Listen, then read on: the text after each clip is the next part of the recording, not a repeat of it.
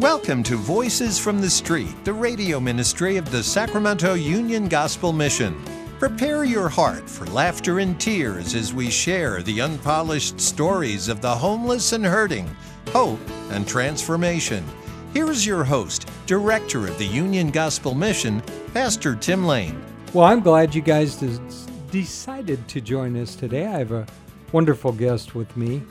I have a, a, a about eight years ago, I needed an executive assistant, and I was having people apply, and this woman came in. She was recommended actually from somebody here at KFIA. She had been in uh, with a church that she was volunteering at, and she had she had left real estate uh, during the big downturn, and she was volunteering at her church, and finally she actually wanted to go out and get a job, but she didn't want to go back into real estate. She wanted to be in a ministry somewhere. And so we got together. And, you know, up until then, uh, the position, it really had been up and down, and it just wasn't, uh, it wasn't working out with anybody that came in. Sometimes I think we know from the very first moment that God has directed our path to a certain individual for a certain position or desired ministry. And so uh, she was not the first person to interview, and, and we had gotten to a point where there was a, another woman we were leaning towards to fill that position. And Eileen came in, and I knew from the very beginning this was the right person. At the time, there was a woman named Robin Jalari who was very close in the office to me, and she ran the women's ministry. And she, I said, Robin, you've sat in with me in all the interviews, excepting with this woman, Eileen. And I said, so I've set up a second interview with her, and I went over to where the board of uh, directors president was at the time, and I remember him saying, well, you don't need my approval. I said, no, I, I understand that. I said, but you know, you you gather around you a number of counselors to see if they're seeing the same thing that you are. And so Robin got in the car, we drove over and we met at a restaurant and Eileen came in and after she had left or after you know the interview I got in the car with Robin and she turned to me and she said, "Oh yes, she is the one. and I said, Yeah, I'm glad you said that. The board president later called me. He said, Yeah, he said, uh, Yeah, man, she's, she's the right person. Uh, there was a little bit of a, a bump along the way before she actually came to work for us, but she came as the executive assistant, and, and some would know that, that that's also translates to secretary or whatever. But an executive assistant is usually much more than that. And I didn't realize how much more she was going to be. I got tired of giving tours and telling people, well, she's the executive assistant, but she does this, she does this, she does this, she does this. And so we decided that the best way to solve that problem was let's actually identify her position in a better way than just executive assistant. And trust me, there's a reason that I'm going there. She is really the development director, she is the office manager, and she still functions as my executive assistant, which I appreciate because if she doesn't put it on the calendar, I have no idea where I'm going. uh, but bottom line is that she's also a woman that has been graced by God to love the people that, that are around, to love the homeless, uh, to love the people who are in need. She coordinates with all the volunteerism, excepting for the church pulpit fills. That's Steve Jared does. But Eileen takes care of all the other events. She then, my wife has MS, and so it's difficult for me sometimes to get out at night to, to do the ministry things I used to do. And so, so often, she and her assistant, Jed, are the ones that are filling those needs, going to the banquet at the mission for the homeless night, the homeless birthday party, the myriad of things that have to be done on site sometimes at night for special events, and she coordinates those things. So the reason that I wanted to preface all this is so that you understand who the person is that I'm talking to uh, across from me. She's not just somebody who sits in an office who who does the typing or makes the phone calls. She is fully involved in the ministry at the Union Gospel Mission, and she's pivotal to the way that things work in the office. Uh, she, over the years, she, her husband, and her two daughters have become close friends to me. Her mother-in-law and father-in-law just invited me to their their 50th reunion, of which I was more than grateful for. Uh, they they really truthfully they are like family to me, and and I know that the ministry at the Union Gospel Mission has been greatly improved by the introduction of of our friend sitting across from me. So, in just a minute, we're going to start to find out some of the things she does and what what the mission is changing like, what kind of things we're getting involved with. And mind you, that everything we get involved with still has to fall under 100% of the purview of what God has set us to do. And we will never derivate from what God's Word says and tells us to do. And in that vein, those of you that are sitting out there today, those of you that may have hit a bump in the road, that you feel desperate, you feel depressed, you feel hopeless, you feel as if tomorrow holds no good surprises for you, that you have reached the end of that line and you just can't go on. I wanted to encourage you by telling you that we all feel that way sometimes. We all get to a point where we feel overwhelmed and overloaded by the world that's around us. We sometimes, as, as, a, as Paul David Tripp put, we become grace amnesiacs, forgetting the grace that God has bestowed on those that are His people. And so we can become sad, morose, and, and withdrawn into our own shells because we have forgotten who we are. We are sons and daughters of the King of glory, if you're in Christ Jesus. So, you know, in that, Paul David Tripp's book, uh, New Morning Mercies, is one that I go through on a daily basis with my wife, Olga. You know, we read it and then we try to read the Bible verses that are at the end. In the myriad of things that we are doing, that's part of what we are doing. And today, it was talking about who do you place your hope in? What do you place your hope in? Do you place your hope in your success, in your marriage, in your in your uh, family, in your friends, in your car, your job, your whoever, your good name. Because at some juncture, if you place your your heart and your hope in the created things rather than the creator of all things, you will be disappointed.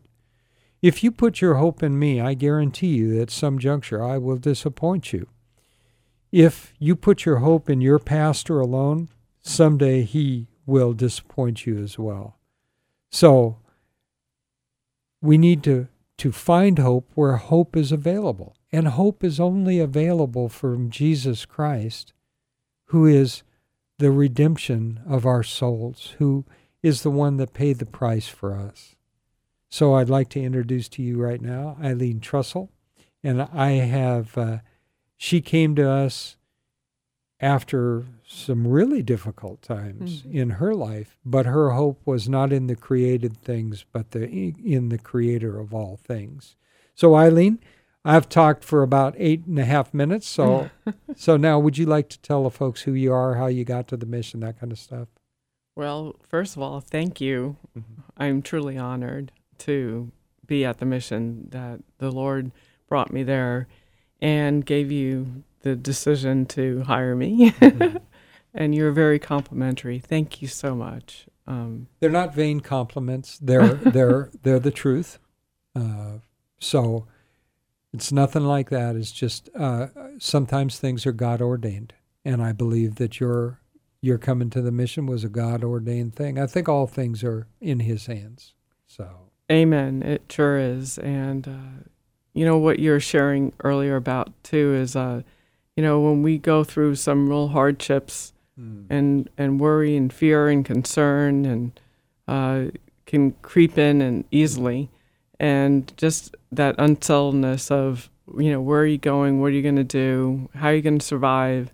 And we were tested, my husband and I. My, uh, we had a, a real estate office. He was a mortgage loan officer. I was a realtor, and, and we had our own little mom and pop shop. And the market crashed. And after we had been in it for about 25 years, all of a sudden, um, and we were doing really well. We built a house as owner builders, a very nice home, and and all of a sudden the phones literally stopped ringing. I mean, we would even pick up the phone and just to make sure you know the lines were connected. And uh, I had eight clients at the time, and in eight months, one by one, they dropped on me. They chose another realtor, which I had a pretty good record. That didn't really happen much. But it was just, uh, I think God had to make me miserable to leave real estate because I loved it. I really did. I enjoyed it tremendously.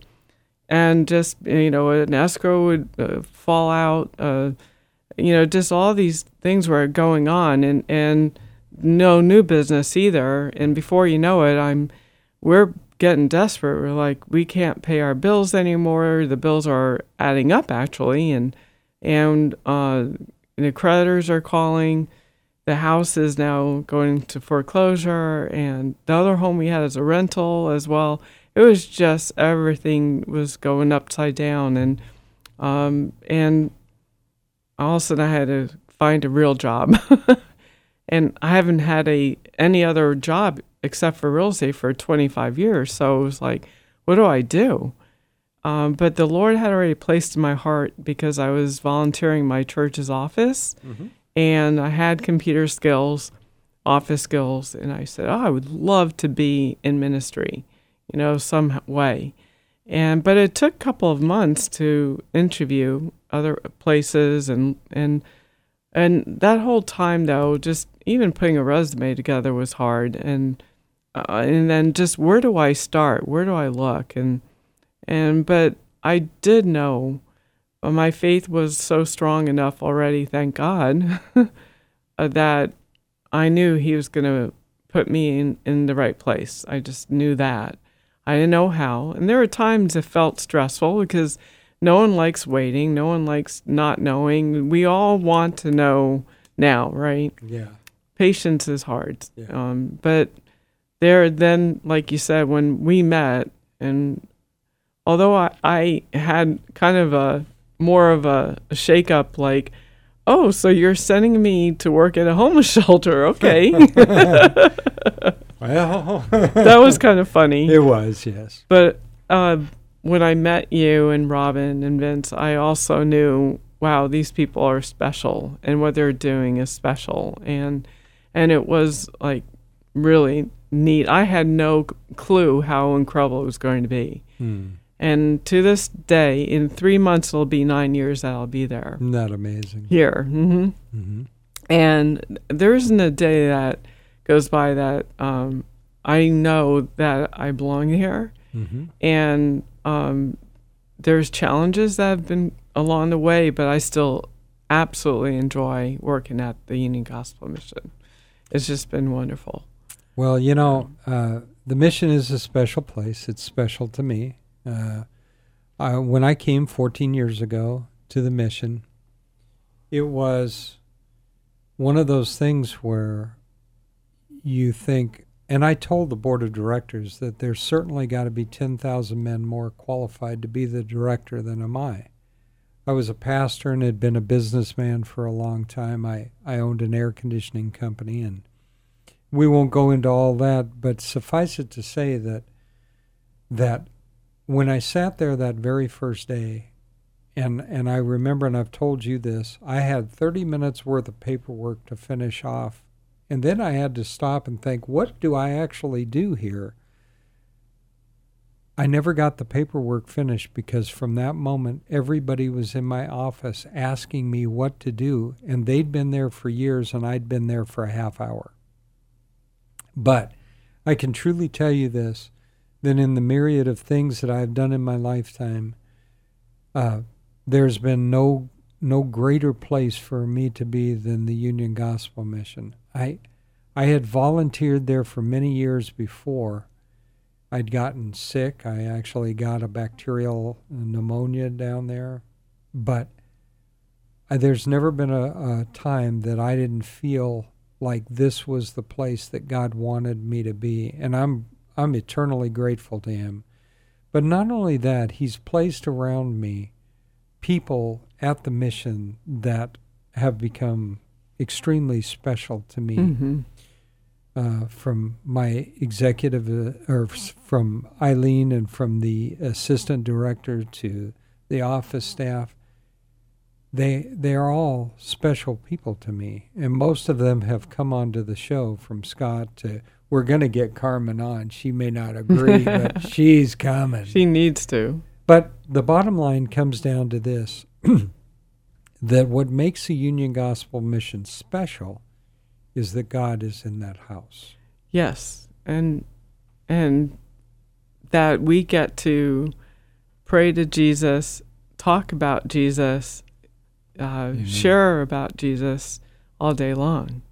And then we get to see how mighty and powerful and loving and gracious he is and merciful and and it goes on and on. But that uh, I know my faith has gotten stronger through the nine years for sure, one hundred percent. Um, and sometimes you know, like my family, like people who are in the secular world, I I sometimes don't realize how good I have it because I'm surrounded by such a great mission, you know, of Christians who are praying to with each other all day and and uh, serving the Lord directly like that. It, there is a true blessing in that, and and and back to the the hard difficulties that we went through.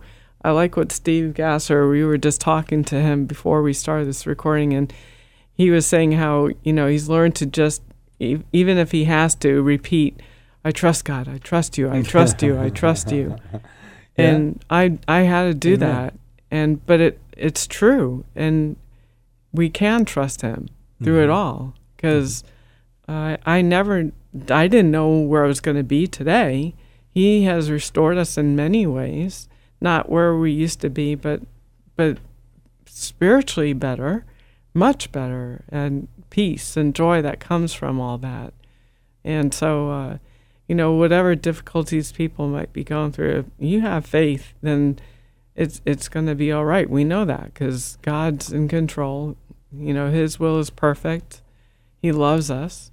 Can can't get any better than that. You really can't because you know if you stop and you look at what what do you have, what do I have, but eh, when you say about you know because the house was an incredible house, it was at one point uh, well over a million dollar home uh, before the whole crash happened. I'm talking about Eileen's home, but uh, she she has a nice house. It's maybe not like the old one was, but you know what? There's love that resides there. Uh, she loves mm-hmm. her husband. Her husband loves her.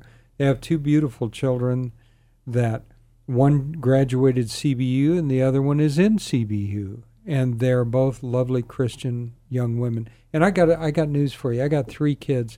And there is simply nothing more important in all your life than to know that your kids rest safely in the hands of Jesus Christ. They Indeed. could they could become the greatest doctors, lawyers, presidents of company in the world, but without Christ there's nothing there.